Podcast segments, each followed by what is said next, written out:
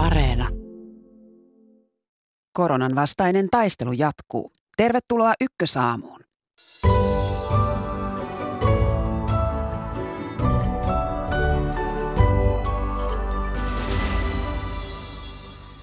Koulut ovat alkamassa ja neljänsiä koronarokotteita jaetaan. Alkavatko koronaviruksen uudet variantit levitä jälleen tästä ohjelman aluksi? Ulkomaanlehtikatsaus tulee Saksasta ja sen kuulemme puoli yhdeksältä. Valtion sijoitusyhtiölle Solidiumille halutaan nykyistä laajempi rooli valtion omistuksista huolehtimisessa. Tuore toimitusjohtaja Reimo Rytsölä on vieraanamme puoli yhdeksän jälkeen. Virossa käy kova kiista neuvostomuistomerkin siirtämisestä. Venäläisvähemmistö vastustaa hanketta. Tästä puhumme varttia vaille yhdeksän. Lopuksi muistelemme edesmennyttä viihdetaiteilijaa Vesa-Matti Loiria. Minä olen Marjo Näkki ja tämä on Ykkösaamu. Hyvää huomenta.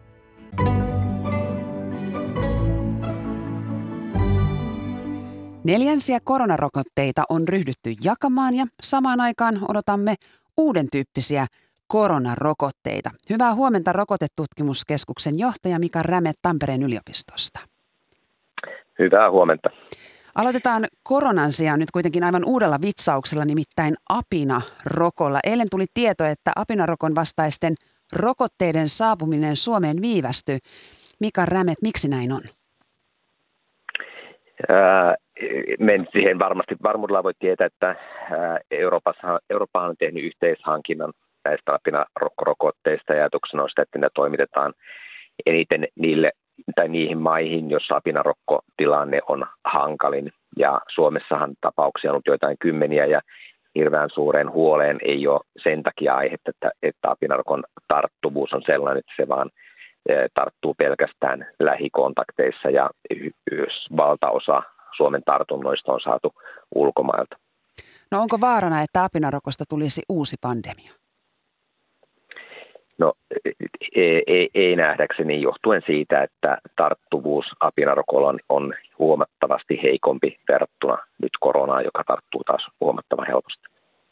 No mennään sitten näihin koronarokotteisiin. Euroopan unionin lääkevalvontaviranomainen odottaa uutta omikronmuunnoksen alavariantteihin tarkoitettua rokotetta hyväksyttäväksi syksyllä.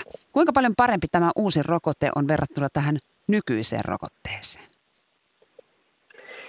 No äh, rokotekehityksessä tietenkin pyritään menemään koko ajan parempaan suuntaan ja tekemään parempia rokotteita. Ja äh, taas kenenkään ei pidä jäädä odottamaan tämän uuden rokotteen tulemista tai hyväksymistä.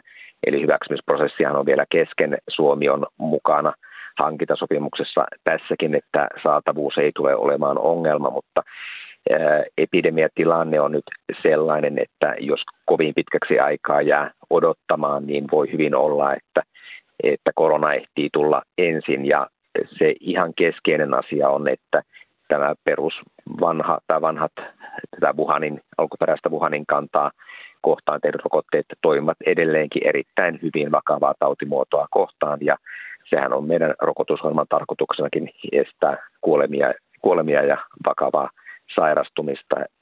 Israelilaisten tutkimusten perusteella tiedetään, jos verrataan kolmen annoksen saaneisiin niitä, jotka on saanut neljännen annoksen yli 60-vuotiailla, niin tartunnan saamisen riski tippuu noin puoleen, vakavan sairastumisen riski kolmasosaan ja kuoleman tapauksen mahdollisuus noin neljäsosaan verrattuna näihin kolme, kolmen rokoteannosta saane, saaneisiin. Eli ehdottomasti kannattaa rokote heti ottaa, kun mahdollisuus sen saamiseen tulee.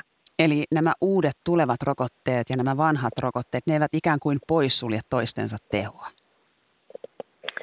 Ei, tai se tosiaan kun se, e, tämä, miksi epidemia nyt leviää ja ää, rokotetutkin voivat saada tartuntoja johtuu siitä, että se virus on muuntunut siten, että nämä neutraalivat vasta-aineet ei pysty estämään tehokkaasti viruksen soluun, siis solun sisään pääsemistä, mutta muilta osin edelleenkin ne puolustusvasteet toimii hyvin, eli elimistö pystyy löytämään rokotteiden opettamisen jälkeen nämä viruksen infektoimat solut ihan yhtä tehokkaasti tehokkaasti riippumatta variantista, niin sen takia nämä rokotteet tehoavat hyvin vakavaa tautimuotoa kohtaan. Ja onnellinen asia on se, että kun tämä suoja tartuntaa vastaan hiipuu sangen nopeasti rokottamisen jälkeen, eli puhutaan kuukausista, niin suoja sitten vakavaa sairastumista vastaan säilyy huomattavasti pitempään tai huomattavan pitkään. Kiitoksia näistä tiedoista Rokotetutkimuskeskuksen johtaja Mika Rämet Tampereen yliopistosta ja hyvää päivän jatkoa. Kiitoksia. Ja jatketaan aiheesta täällä studiossa. Tervetuloa Ykkösaamun THLn terveysturvallisuusjohtaja Mika Salminen. Kiitos. No Rämet tuossa kaimasi jo kertoikin näistä rokotteista. Neljänsiä koronarokotteita jaetaan Suomessa nyt iäkkäälle ja riskiryhmäläisille. Miten arvioit, kuinka hyvin neljänsiän, neljänsiän rokotteiden jakaminen on alkanut? Kyllä se on alkanut oikein hyvin. Tietysti tässä niin kuin, kun, kun tultiin tavallaan kesästä syksyyn, niin kunnissa on jonkin verran vaihtelua sen suhteen, että miten, miten nopeasti on päästy alkuun. Mutta jos katsotaan iäkkäitä, niin – jo aika iso osa, reilusti yli puolet ovat saaneet jo neljännen annoksen ja, ja sitten näissä tuoreimmissa tavallaan suosituksissa on mukana olevat yli 60 niin kyllä sielläkin se on alkanut ihan hyvin. Ja Rämet tuossa juuri sanoi, että vaikka uusia rokotteitakin tulee, niin niitä edelleen kannattaa mennä sinne se rokote ottamaan, kun sen aika on. Kyllä ehdottomasti kannattaa, että, että tämä on THL suositus myös ja, ja, ja niin kuin tuossa sanottiin, niin mehän emme tiedä, koska se mahdollisesti se hyväksyntä näille, näille uusille varianttirokotteille tulee ja se, se, se niin kuin etu, joka siitä tulee, ei ole niin dramaattinen, että kannattaa ehdottomasti nyt ottaa. Jos on suositeltu neljäs annos, niin, niin kyllä kannattaa käydä ottamassa. No, tässä on puhuttu myös sairastetun koronan mahdollisuudesta luoda ihmisille vastustuskykyä. Miten arvioit, kuinka hyvä se on, kun ihmiset kuitenkin sairastuvat toistamisen jopa kolmannen kerran korona? No nyt täytyy muistaa, että rokotteetkaan eivät estä siis tartuntaa, että tässä on ihan sama asia. Se, mikä ehkä sairastumisessa on, on eri asia, sairastamista ei tietenkään suositella siis näin, vaan sitä ei voi koskaan suositella. Mutta toisaalta niin me emme voi myöskään estää sitä, että tartuntoja tulee – nykyiset rokotteet eivät estä tartuntaa ja sama koskee sitten, sitten sairastamista. periaatteessa niin jos on sairastanut taudin, se lasketaan tällä hetkellä yhdeksi annokseksi. Ja tämä on yksi asia myös, jota, jota sitten tullaan arvioimaan, että miten pitkään tavallaan se vaikutus sitten säilyy, että, että tuota, meillä on aika paljon kysymyksiä siitä, että jos on nyt keväällä sairastanut sen ja olisi muuten sitten niin kuin aika neljännen annokselle, niin tällä hetkellä sitä ei vielä suositella, ää, mutta tätäkin pohditaan tällä hetkellä. Mutta kun näitä variantteja on useita ja nytkin meillä on tämä BA5, joka jyllää, niin miten nämä virukset ikään kuin toimivat keskenään? Että jos yksi yhden tyyppinen variantti on sairastettu, niin onko se vähän nollasumma peliä sitten sen seuraavan variantin kanssa? No, tämä on äh, vähän todennäköisesti vaihtelee varianttien välillä, mutta, mutta tavallaan se mekanismi, joka, joka sieltä valikoi uuden variantin, perustuu juuri siihen, että voidaan kiertää se tavallaan tartunnan suoja. Mutta sen sijaan sitten se vakavan taudin suoja kyllä säilyy erittäin hyvänä ää, erittäin suurella osalla väestöä. Ja, ja mehän tiedetään se, että jos katsotaan tällä hetkellä ää, ihan niin kuin – kaikissa ikäryhmissä kuolleisuutta osana siis niitä kaikkia tartuntoja, jotka on todettu, niin se on matalampi kuin koskaan aikaisemmin. Eli kyllä sitä suojaa syntyy ja se pysyy pitkään. Ei se ihan täydellistä ole, mutta huomattavasti paremmassa tilanteessa ollaan kuin aikaisempina vuosina. Eli elimistö tunnistaa, että, jaha, että tämä on taas Kyllä. tämä koronavirus, joka Kyllä tulee. tunnistaa, koska pitää muistaa, että rokotteissa on vain yksi osa, pieni osa sitä sitä virusta ja sitten on koko, koko joukko muita osioita, jotka elimistö sen taudin jälkeen oppii myös tunnistamaan ja sitä kautta tavallaan vähän levenee se, se ää, tunnistusmahdollisuus. No päivitetäänpä tähän nyt tätä koronatilannetta. Viime viikkoon mennessä Suomessa oli todettu koko pandemian aikana yli 1,2 miljoonaa tartuntaa. Eli puhutaan tartunnoista, ei siis Kyllä. ihmisistä. Mm. No missä vaiheessa voidaan sanoa, että virus on läpäissyt koko väestön vai onko se tällainen jonkun jatkuva edestakaisin menevä aaltoliike? Tuota, no, molemmat pitää paikkaansa siis. On melko varmaa, että ainakin kaksinkertainen määrä tartuntoja Suomessa on ollut tuohon, tuohon lukuun verrattuna, erityisesti nyt niin kuin vuodenvaihteen jälkeen, kun, kun tavallaan näitä testauskriteereitä tehtiin vähän toisenlaisiksi ja ihmiset käyttää paljon kotitestejä, joka on hirveän hyvä keino sinänsä, niin, niin kaikki tavallaan eivät näihin tilastoihin tule nämä uudet tartunnat. Se, mikä niin kuin on väistämätön totuus, joka vaan niin kuin täytyy tavallaan hyväksyä, että tällä hetkellä arvio on se, että kun uusia variantteja tulee, niin on mahdollista, että voi saada tartunnan uudestaan – mutta useimmiten se tauti on lievempi. Kiitos rokotteiden ja osittain kiitos sen, että ehkä on sitten myös rokotteiden lisäksi vielä saanut tartunnan aikaisemmin jo. E, että, että tämä tulee tämmöiseen sykliin menemään niin kuin monet muut tämmöiset virustaudit myös. Koronaviruksen pitkittyneistä oireista on saatu tällä viikolla uutta tietoa. Puhelimessa meillä on HUSin koronavirusinfektion pitkäaikaisoireiden poliklinikan ylilääkäri Helena Liira, hyvää huomenta. Huomenta, huomenta. HUS johtaa EU-rahoitusta saanutta monen maan yhteistä tutkimushanketta, jossa selvitetään näitä pitkäaikaisoireiden taustoja. Mitä uutta tästä pitkittyneestä koronasta nyt on saatu selville? No, tällä, tällä viikolla julkaistiin Lancet-lehdessä tämmöinen hollantilaisen tutkimusryhmän tutkimus, jossa pystyttiin nyt arvioimaan tarkemmin tämän long covidin ilmaantuvuutta. Siitähän on esitetty erilaisia arvioita, on puhuttu kolmasosasta, mutta nyt näyttää kuitenkin, että eh, joka kahdeksas sairastuu tähän näistä COVID-19 sairastuneista tämmöisiin kohtalaisen merkittäviin pitkäaikaisoireisiin. Että on, tämä on siis merkittävästi vähemmän nyt tämä ilmaantuvuusarvio kuin, kuin mitä aikaisemmin. Ja sitten samaan aikaan täytyy sanoa, että tässä tutkimuksessa nämä potilaat olivat pääosin vielä rokottamattomia. Ja nythän tiedetään, että rokotteet kyllä estävät jonkin verran myös näitä pitkäaikaisoireita. Eli voidaan olettaa, että tällä hetkellä tämä on kyllä varmaan alle, alle 10 prosenttia tämä, joka saa näitä pitkäaikaisoireita. Mutta onhan se silti paljon Suomessakin, jos meillä on kaksikin miljoonaa sairastunutta, niin meillähän on satoja tuhansia ihmisiä, jotka saavat jonkinlaisia pitkäaikaisoireita.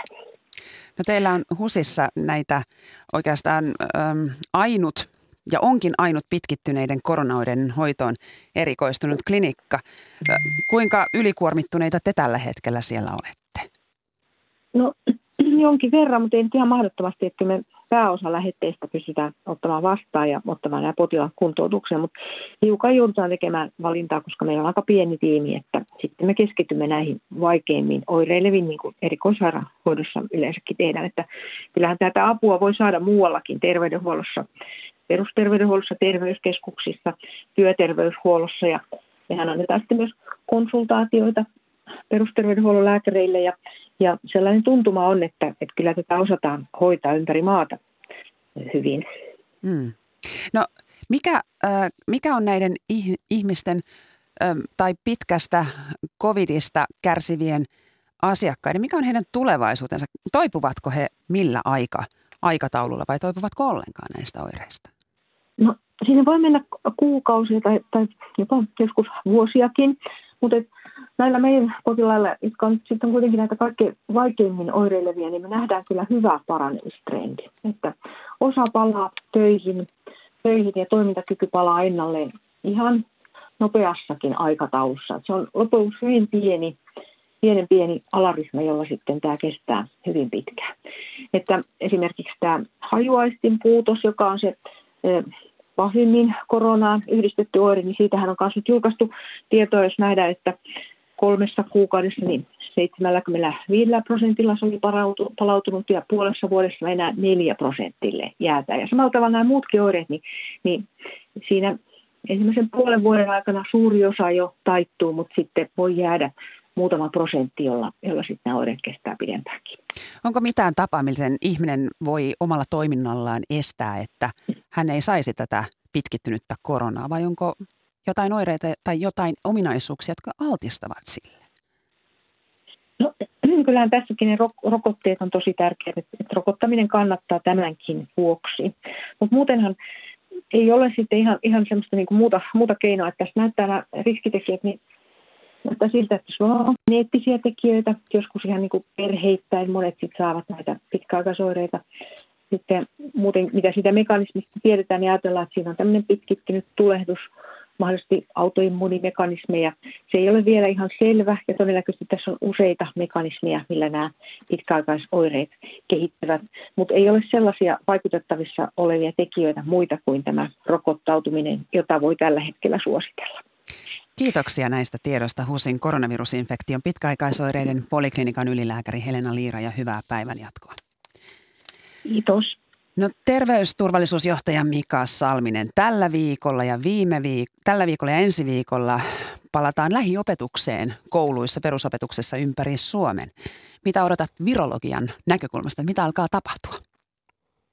No oikeastaan se, mikä siinä ehkä on vielä isompi asia, on se, että samaan aikaan monet menevät takaisin työpaikalle. Ja tuota, me tiedämme, että, että itse asiassa aikuisten keskuudessa on niin kuin – suurin ilmaantuvuus ollut lähes kautta koko tämän epidemian. Sillä voi olla isompi vaikutus kuin tällä koululla itsessään. Totta kai koululaisetkin voivat tartuntoja saada ja saavatkin. Itse asiassa aika, aika moni lapsi on jo käynyt koronan läpi. Meillä ei tarkkaa lukua siitä ole, mutta tuota, kuitenkin niin sen verran opettu koronan vaikutuksista, että – että niissä keskusteluissa, jotka on käyty opetushallituksen, opetusministeriön, THL ja myös järjestötoimijoiden kanssa, niin ollaan hyvin yksimielisiä siitä, että nyt on tärkeää, että opetus alkaa normaalisti, mutta oppien siitä, mitä, mitä ollaan nähty. Eli huolehditaan käsihygieniasta ja erityisen tärkeää on se, että, että sitten jos on kipeä, niin ei mennä sankarina sinne, sinne työpaikalle tai kouluun, vaan – vaan sitten ollaan kotona ja koko yhteisö niin kuin ymmärtää ja hyväksyy tämän ja pitää sitä hyvänä asiana. Et, et se on kauhean tärkeää. Sitten tietysti koulussa voidaan tehdä muutakin. Voidaan huolehtia siitä, että esimerkiksi koulun ilmanvaihto on kunnossa ja jos siinä jotain häikkää on, niin, niin huolehditaan, että se korjataan ajoissa. Silloin on paljon muitakin hyötyjä. Kaikilla tällä on sitten, sitten muitakin niin kuin etuja, koska, koska voidaan sitten ehkä välttää muita virustautiepidemioita, vatsatauteja ja ja, ja ää, muita hengitystieinfektioita. Ja, ja kaikki tämä tietysti edesauttaa oppimista. No aiemmin yhden lapsen sairastuminen saattoi johtaa jopa koko koululuokan karanteenin ja meillä oli näitä kaiken maailman rajoituksia. Miten näet, mitä me olemme niistä oppineet? No ehkä sen, että, että nyt kun meillä tilanne kuitenkin on toisenlainen ja, ja, ja niin kuin se väestön osa, joka on on niin kuin korkeammassa sairastumisen, vakavan sairastumisen riskissä on kuitenkin hyvin rokotettu, niin näiden niin kuin hyötysuhde on enää niin huono, että, että ää, ei niitä niin kuin, ää, parane juurikaan käyttää muuta kuin jos, jos sitten todellakin tilanne jotenkin muuttuisi, tulisi hyvin paljon vakavampi variantti tai muuta. Et, et kyllä tässä on hyvin, hyvin suuri yksimielisyys oikeastaan kaikkien toimien kohdalla, että nyt on tärkeää huolehtia siitä, että nuoriso ja, ja lapset saavat niin kuin turvallisesti ja, ja stabiilisti jatkaa sitä koulutyötään ja opiskeluaan. Eli kipurajaa sille, että milloin johonkin rajoitustoimiin lähdetään, sellaista ei ikään kuin tällä hetkellä viranomaisillakaan ole. Rajoitustoimet, kun eivät pysäytä virusta pysyvästi, vaan a, a, ainoastaan pystyisivät ehkä hiukan sitä hillitsemään ja silloinkin tarvittaisiin lähes täydellistä yhteiskunnan sulkemista. Nämä nykyiset variantit tarttuu niin herkästi, että kun pelkällä jollain yhdellä toiminnalla tai edes muutamalla ei saada niin kuin vaikutusta aikaan. Niin ja itsekin olet tainnut vähän huonoa omaa tuntoa, tuntoa potea siitä, että silloin kun korona ilmaantui Suomeen, niin vanhukset jätettiin sisätiloihin, kun ajateltiin, että se olisi hyvä asia. Kyllä se, kyllä se oli, että siinä, siinä ei oikein viestinnässä onnistuttu. Ei olisi pitänyt samaan aikaan kyllä korostaa sitä, että ulkona totta kai saa käydä ja, ja pitääkin niin kuin huolehtia siitä, siitä liikkumisesta. Korona on, on elämässämme, koska siitä tulee tällainen kausiflunssan kaltainen perusasia? No tietyllä tavallahan siitä on jo tullut. Se on tietysti toisenlainen tauti kuin muut, koska, koska on kuitenkin osa väestöä, joka on sitten alttiimpi saamaan, saamaan vakavampaa tautimuoto, ehkä isompi osa kuin muilla, muilla taudeilla ja, ja siksi se ei niin kuin mitenkään tietenkään hyvä asia ole, mutta toisaalta me olemme nyt tässä tilanteessa ja sen kanssa joudutaan elämään. Hoidot paranee, lääkkeitä tulee lisää, ehkä jossain vaiheessa rokotteitakin parempia. Eli kyllä tässä nyt ollaan paljon paljon paremmassa tilanteessa kuin joskus aikaisemmin. Kiitoksia käynnistä Ykkösaamussa THLn terveysturvallisuusjohtaja Mika Salminen. Kiitos.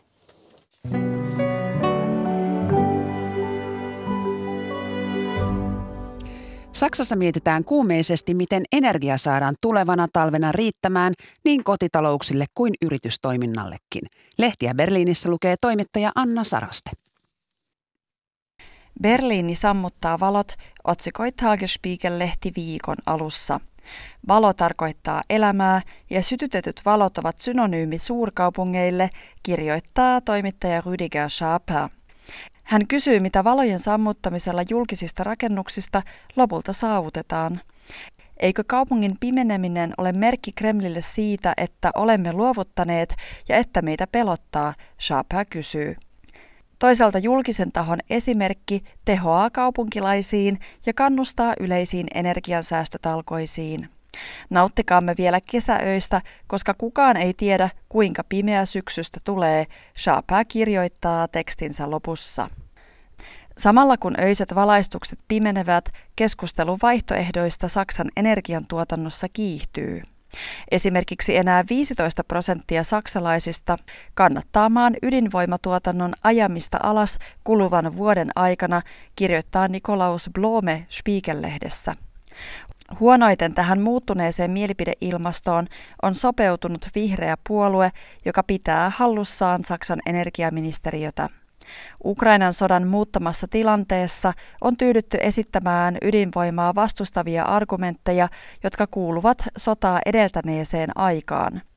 Esimerkiksi ydinjätteen loppusijoituspaikan puuttuminen ei Blomen mukaan paina juuri nyt paljoakaan, kun mietinnässä on vuoden tai viiden vuoden pidennys Saksan viimeisille ydinvoimaloille helpottamaan maan sähkön tuotantovaikeuksia. Vihreiden olisi aika kääntyä käytännöllisemmälle tielle, vaikka se tarkoittaisi puolueen ideaaleista joustamista, toimittaja summaa. Stefan Winter kirjoittaa Redaktionsnetzwerk Deutschland uutissivun kommentissaan, että eniten tulevan talven energiansäästötalkoisiin eivät vaikuta säästöniksit, vaan eurooppalaisia pian koetteleva vaikea taloustilanne. Kohonneet sähkön hinnat johtavat jo nyt siihen, että taloudellista toimeliaisuutta vähennetään, mikä puolestaan laskee energian kysyntää, Winter kuvailee. Energiaan ja energiakauppoihin liittyy myös kuluneen viikon toinen suuri keskustelun aihe, nimittäin Saksan entisen liittokanslerin Gerhard Schröderin ulostulot. Schröder keräsi uuden kierroksen kritiikkiä puoleensa, koska puolsi Stern-lehdelle ja RTL-televisiokanavalle antamissaan haastatteluissa muun muassa uudestaan Nord Stream 2 kaasuputken käyttöönottoa. Toimittaja Detlef Esslinger kirjoittaa Süddeutsche Zeitung-lehdessä, että julkituloillaan entinen kansleri onnistuu vain näyttämään entistä naurettavammalta. Hän nyt vain nolaa itsensä, on Esslingerin tekstin otsikko. Vaikka sosiaalidemokraattinen puolue, johon Schröder kuuluu, ei sulkisi häntä pois puolueesta, on Schröder tehnyt omalle henkilölleen jo peruuttamatonta vahinkoa, toimittaja arvioi.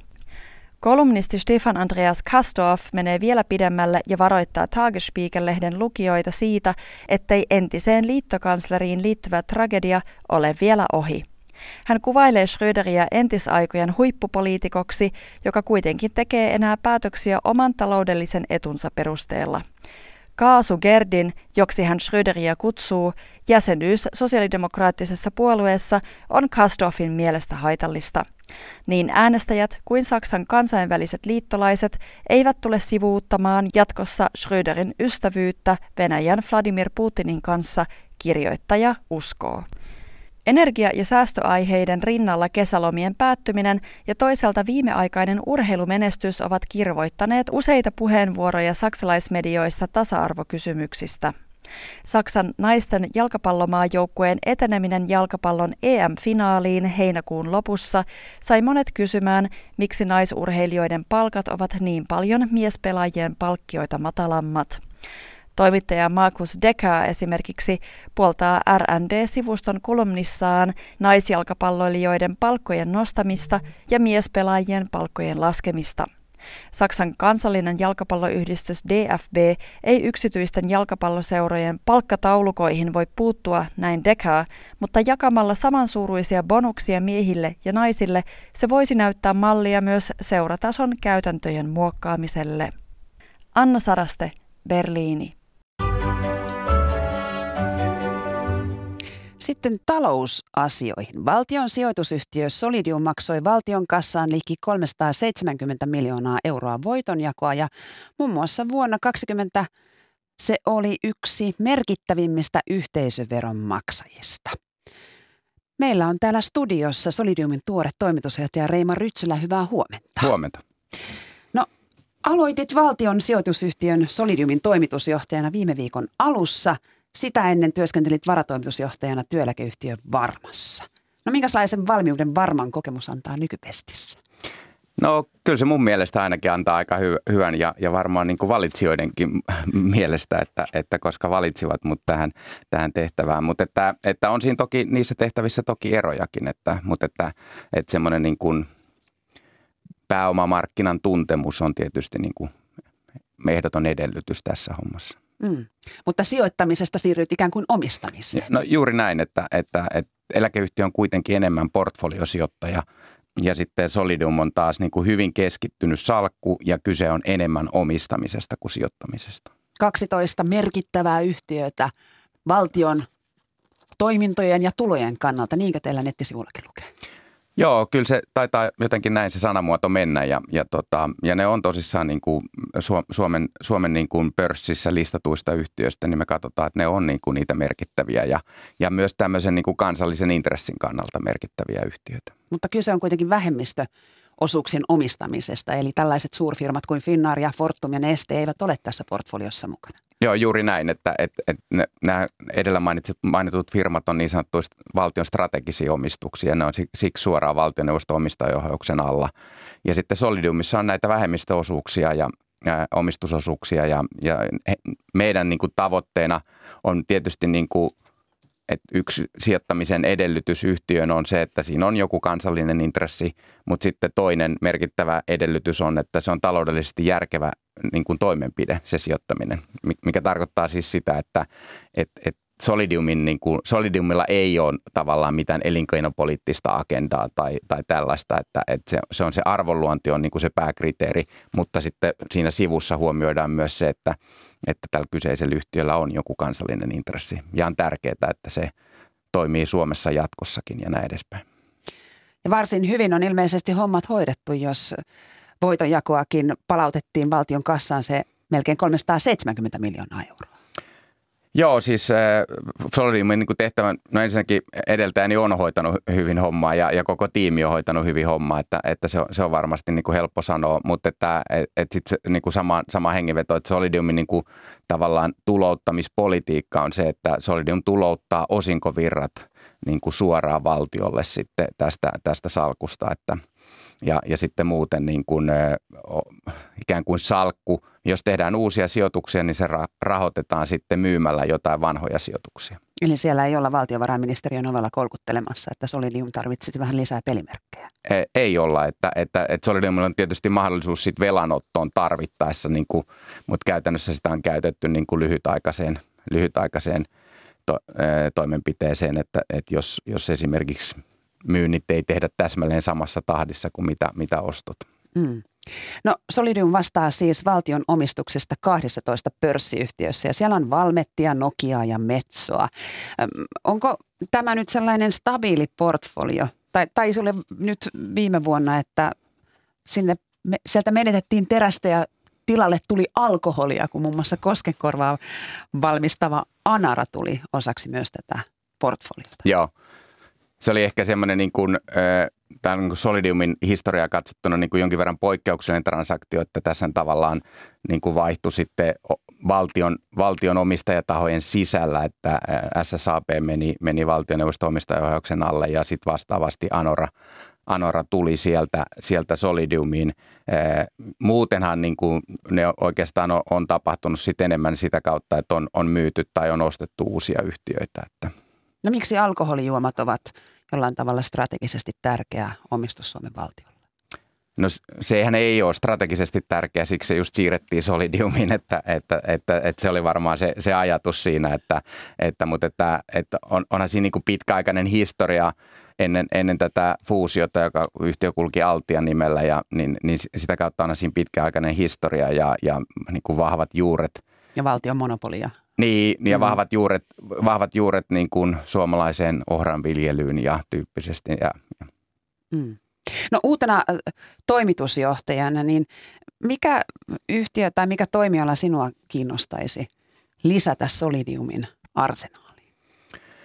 No tietysti sitä, sitä en, niin kuin, vaikka, vaikka tällä hetkellä tietäisin, mitä en itse asiassa tiedä, että mikä yhtiö, niin en sanoisi. Että, että tota, mutta että, että ehkä semmoisena niin kuin yleis, yleiskuvana, niin, niin täytyy tietysti olla siinä mielessä hereillä, että, että kun tämä maailma muuttuu aika kovasti ja, ja se, että mikä nyt on, on tärkeää tai mikä 20 vuotta sitten on ollut tärkeää suomalaiselle yhteiskunnalle ja taloudelle, niin, niin saattaa olla hyvinkin, että se ei ole enää kymmenen vuoden päästä näin. Ja, ja sitä kautta sen niin kuin haistaminen, että no mikä se sitten voisi olla semmoinen, semmoinen toimiala tai yhtiö.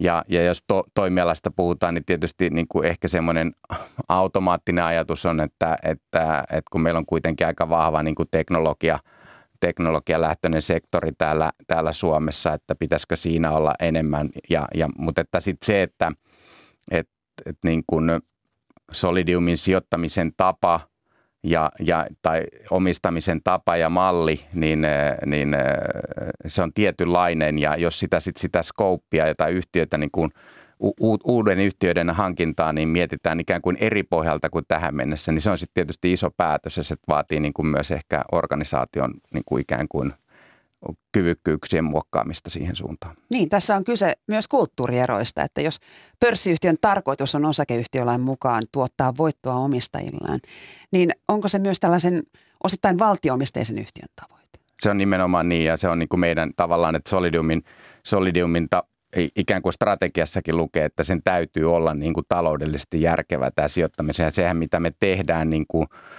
että kun meidän meidän aktiivisuus ei näy niinkään siinä, että me tehdään kovasti eri transaktioita ja ostetaan ja myydään yhtiöitä, niin vaan että, että se meidän aktiivisuus nä, näkyy, näkyy siinä dialogissa, mitä me käydään näiden omistusyhtiöiden kanssa. Mm.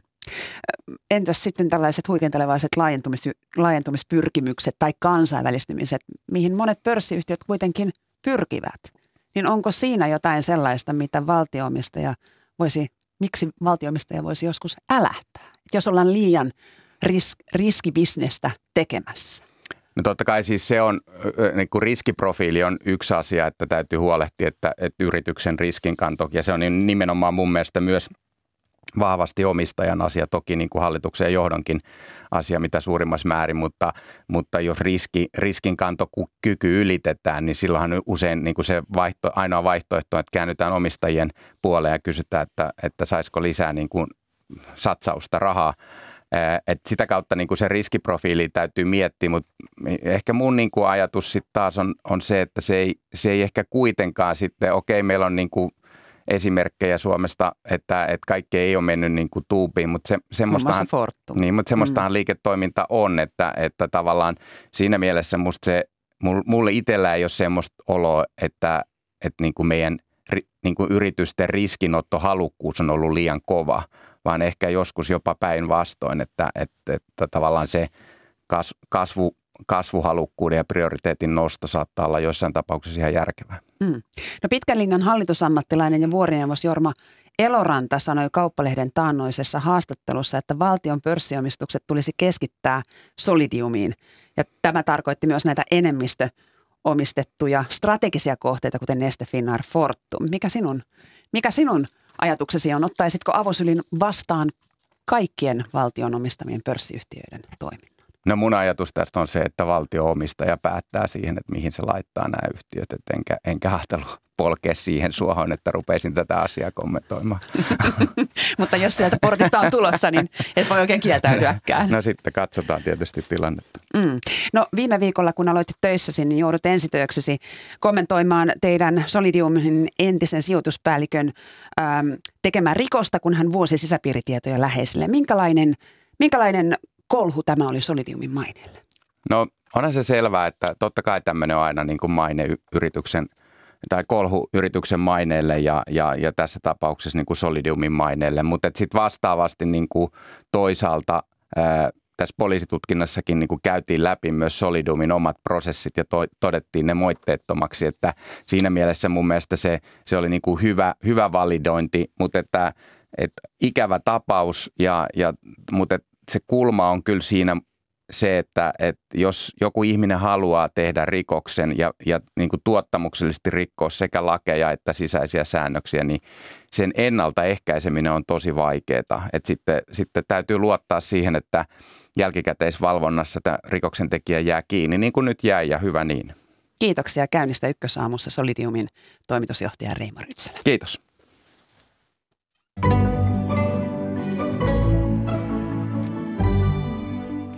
Virossa on tänä kesänä keskusteltu paljon niin sanotuista punamonumenteista eli neuvostoaikaisista muistomerkeistä. Venäjän Ukrainassa käymän hyökkäyssodan takia Viron hallitus päätti, että puna-armeijaa ylistävät muistomerkot pitäisi poistaa julkisilta paikoilta. Tallinnassa on toimittajamme Rain Kooli. Hyvää huomenta. Hyvää huomenta, Mari. No erityisesti Viron ja Venäjän rajalla sijaitsevassa Narvassa on syntynyt vastarintaa paikallisen tankkimonumentin suojelemiseksi. Mikä tilanne siellä on?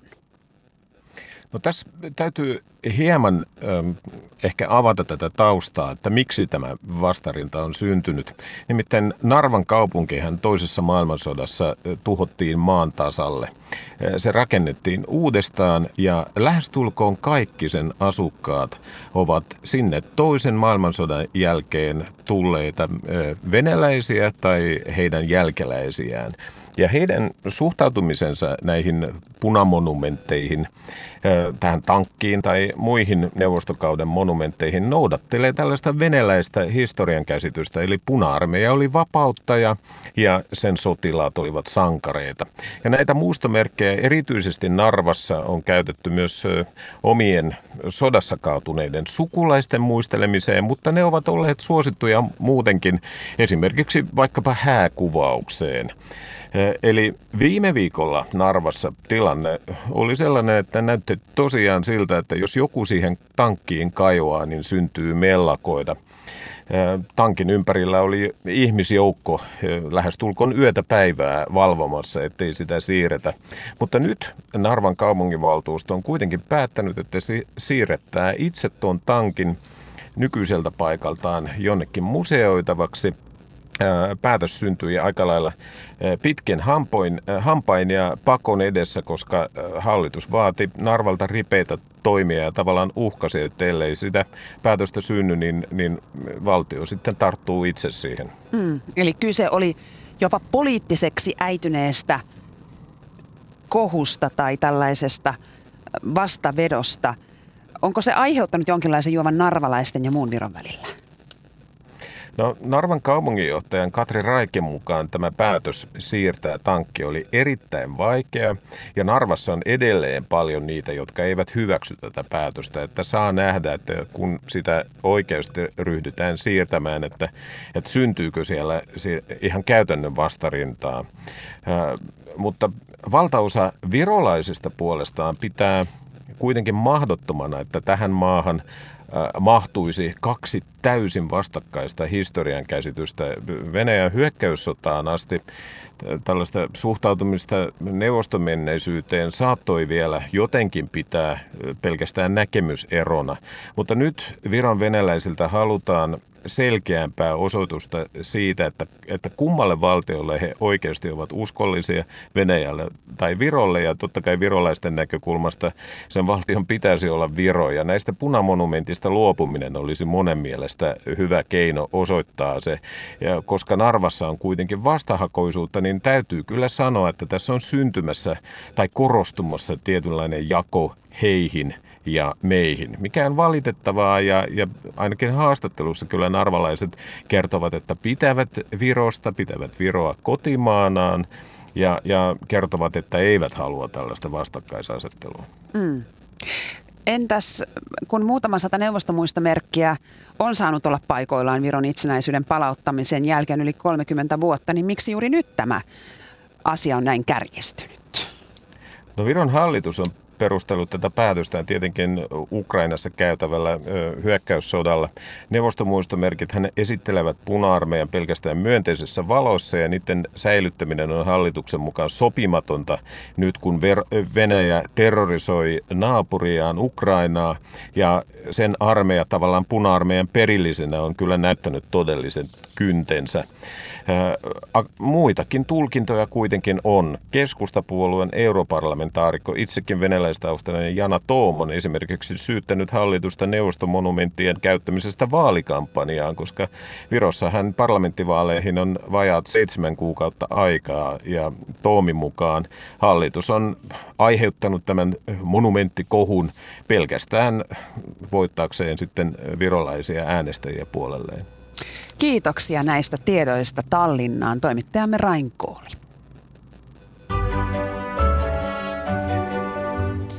Ja ykkösaamun lopuksi muistelemme eilen menehtynyttä viihdetaiteilijaa Vesamatti Loiria. Hyvää huomenta mediatutkija dosentti Veijo Hietala. Hyvää huomenta.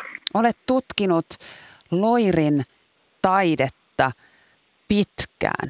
Kerro, minkälainen merkitys hänen taiteellaan on ollut sinun elämässäsi ja urallasi? Joo, tosiaan olen sitä ikäluokkaa, että olen, olen seurannut Loirin uraa oikeastaan käytännössä ihan sen julkisesta alusta lähtien, kustuu puolivälistä tai alkuvuolta lähtien. Ja, ja mm, on, täytyy sanoa, että hyvin pitkälle olen, olen niin kuin kasvanut oikeastaan aikuisuuteen myöskin mediatutkijaksi ja mediatutkijana Loirin, Loirin myötä, että tota, niin pitkä on tämä Loirin, Loirin ura. Ja, ja tosiaan, koska olen erityisesti elokuva- ja TV-tutkija, niin, niin tota, olen ollut hyvin kiinnostunut seuraamaan näitä, näitä käänteitä, mitä siellä on sisältynyt. Ja Uuno Turhapuro on tietysti sitten ollut, ollut minun tämmöinen yksi keskeinen tutkimuskohde oikeastaan elokuvina, että mä olen tutkinut Uuno Turhapuroja taas, taas oikeastaan siis tutkijana tutkinut tuota alusta lähtien. No, minkälaisen jäljen Uuno Turhapuro on suomalaisiin ja suomalaisuuteen jättänyt? No kyllähän sitä on aika vaikea oikeastaan edes mitenkään tiivistää. Mä olen, mä olen sanonut sillä tavalla, että joka, joka ehkä kertoo siitä, että millaisen jäljen voisi, voisi ajatella, että Uno, jättä, Uno ei siis Vesamatti Loiri jättänyt, että, että Vesamatti Loiri oli Suomen kansan ää, kuoliaksi naurattaja ja kuoliaksi itkettäjä. itkettäjä. Eli, eli nämä molemmat ääripäät hänen urassaan näkyy, että, tota, että ei ole semmoista varmaankaan Suomen kansalaista oikeastaan, joka on vähäkään, vähäkään on tavallaan niin kuin, no, sillä tavalla elossa tällä hetkellä, että tota, joka ei olisi jollakin tavalla joutunut tekemisiin tuon Vesamatti Loirin kanssa. Ja niin kuin huoma, huomattaa, niin mullakin menee sekaisin koko ajan Uno Turhapuro ja Vesamatti Loirin, mutta, mutta tota, se on varmaan aika tavallista suomalaisilla, että Uno Turhapuro tulee kuitenkin ensimmäisenä mieleen, vaikka täytyy muistaa, että Vesamatti Loirin teki erittäin paljon sitten tämmöisiä vakavia rooleja niin, niin elokuvassa kuin teatterissa ja televisiostakin. Niin Veijo Hietala, miten sinä arvioit, harmittiko tämä äh, Vesamatti Loiria, että hän oli enemmän meidän kaikkien Uuno, kun samalla on sitten nyt muisteltu erityisesti hänen tätä laajaa laajaa myös korkeakulttuurista antiaan suomalaiselle taiteelle? Ää, en ole äh, nähnyt semmoista haastattelua oikeastaan hänestä, että hän olisi jotenkin suoraan sanonut tätä, mutta kyllähän ehkä kuvaava on se, että kerrotaan, että, että silloin kun Vesamatti oli tullut tavallaan mainensa huipulle, ja, ja tota, varmasti aika monelle niin kuin komediarooleissa niin oli tämmöinen teatteriesitys, jossa oli ollut koululaisia paikalla aika paljon ja tota, joku vakava näytelmä ja kun Vesamatti Lori ilmestyi näyttämölle, niin, niin ää, nämä koululaiset puhuisivat nauramaan. Mm. Eli se oli se ensimmäinen reaktio, että kun Vesamatti Lori näki, niin nauramaan. Ja se saattaa olla, voisin kuvitella, että se saattaa hieman harmittaa häntä, että, että sen takia hän varmaan ihan tietoisestikin myöskin teki koko ajan niitä vakavia rooleja koko uransa ajan oikeastaan, että tota, sekä elokuvassa että, että teatterissa ja televisiossa. Hmm. No Uno Turhaporoja tehtiin oikeastaan vähän niin kuin liukuhihna toimintana tai tuotantona 20 elokuvaa neljällä vuosikymmenellä. Kuinka poikkeuksellisia elokuvia ne silloin omalla, omaan aikaansa olivat? No kyllähän Uno Turhapuro on oikeastaan semmoinen hahmo, että, että tota, mm, vaikea ole vertailukohtaa mistään, mistään sen paremmin, ei ainakaan suomalaisesta eikä oikeastaan kansainvälisestäkään elokuvakulttuurista, että mä en ainakaan osaa verrata Uno Turhapuroa oikeastaan mihinkään, että se on, hän, hän on sillä tavalla ainutlaatuinen hahmo, että, että tota, ne elokuvat olivat ainutlaatuisia siinä mielessä jo tämän Unto Turhapuron hahmon takia. Ja sitten se, että ne olivat koko ajan niin hirveän suosittuja. Se oli hyvin poikkeuksellista, koska oikeastaan Unto Turhapurot oli, eh, sanotaan joskus 78-luvulla, niin oli oikeastaan ainoita suomalaisia elokuvia, jotka kannattivat.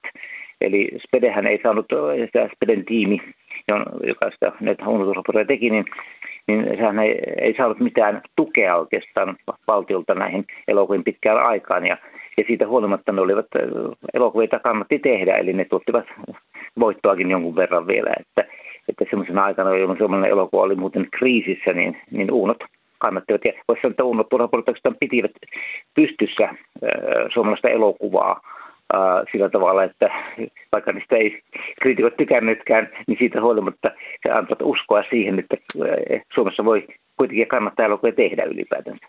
Niin Spede taisi sanoa, että Uuno Turhapurot eivät ainakaan ole kulttuuria. Mitä hän tällä tarkoitti? No hän oli niin kuin, eh, napit vastakkain oikeastaan koko ajan, uransa ajan oikeastaan, eh, siis Pede nimenomaan, niin, niin tota, eh, tämmöisen kulttuuriväen kanssa johtuen lähinnä siitä, että kun tota, virallinen kritiikki, joka tavallaan edustaa tästä virallista kulttuuria, niin, niin Turhapurot teijottiin koko ajan oikeastaan käytännössä, että että tota, niin se oli Vespeden vastareaktio sille, että hän, hän uhitteli hieman sitä, että tota, mitä siitä, vaikka kulttuuriväki ei tykkää kerätä kulttuurina, kansa tykkää ja se on pääasia. Kansanhästä tehdään nyt elokuvia. No Veijo Hietala, Vesa-Matti Loiri muistetaan myös monista monista muista te- TV-hahmoista, joita hän näyttelijäurallaan loi. Kuinka suurena tekijänä sinä pidät Loiria suomalaisessa TV-viihteessä? Niin sitä on oikeastaan aika vaikea erottaa tota, elokuva uraa ja TV-uraa, että, että tota, siinähän oli aika paljon esimerkiksi, että Uno Turhapuro, että Uno Turhapurohan jo al, sai alkunsa televisiosketseistä, Speten televisiosketseistä 70-luvun alussa ja, ja tota, kyllä ne ikään kuin käsi kädessä tämä hänen TV-uransa ja, ja elokuvauransa ja monissa näistä elokuvistaan tehtiin myöskin sitten TV-versioita, ainakin näistä komedioista, että, että tota, kyllä hän oli hyvin merkittävä ja näkyvä hahmo televisiossa. Ei, ei häntä oikeastaan voi sillä tavalla nyt minä en varsinaisena television uudistajana pitää, että, että aika pitkälti noudatteli tämä hänen televisiouransa tätä elokuvauraa ja hahmot oli aika samantapaisia, mutta että kyllähän parhaana vuosina, tässä kun hän muun muassa tota, veti, veti te, omaa TV-showta silloin 80-luvun, 90 taitteessa pari kolme vuoden ajan, hän itse myöskin käsikirjoitti, että kyllähän oli hyvin merkittävä tekijä myöskin televisiossa. Kiitoksia tästä analyysistä sinne Turkuun mediatutkija, dosentti Veijo Hietala ja hyvää päivän jatkoa. Samoin siitä, kiitos.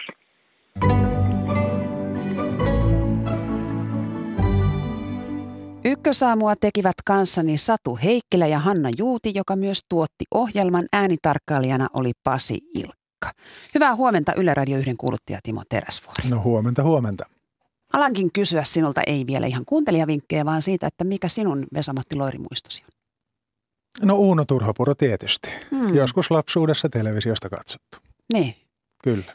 Ja nyt niitä vinkkejä. No vinkkejä mm, ei herkkähermoisille eikä herkimille kuuntelijoille, vaan kaikille ö, kovaluontoisille on tarjolla Kidutuksen historia-niminen sarja, joka tässä juuri alkoi viikko tai pari sitten, joka jatkuu tänään. Uskonnot suosivat ruoskimiskidutusta, tietää Kirsi Virtanen ja kertoo siitä, kuinka naiset aikanaan suorastaan janosivat munkki Korneliuksen ruoskan sivalluksia. Aika moista. Kello 12.10. Ja iltakonsertiksi mukavaa musiikkia Barok Vantaa festivaalilta eiliseltä, siis aivan tuoreeltaan. Händelin aarioita 19 jälkeen ja sitten myöhäisillan sooloja heti sen perään. Tässä, tässä niin kuin terävimpiä. Kiitoksia Timo. Ykkösaamussa käsittelimme ohjelman aluksi koronatilannetta, sitten kuulimme Virossa vellovasta kohusta, joka liittyy neuvostomuistomerkkien poistamiseen ja Solidioen Reima Rytseläkin oli meillä haastattelussa. Minä olen Marjo Näkki ja toivotan hyvää päivän jatkoa.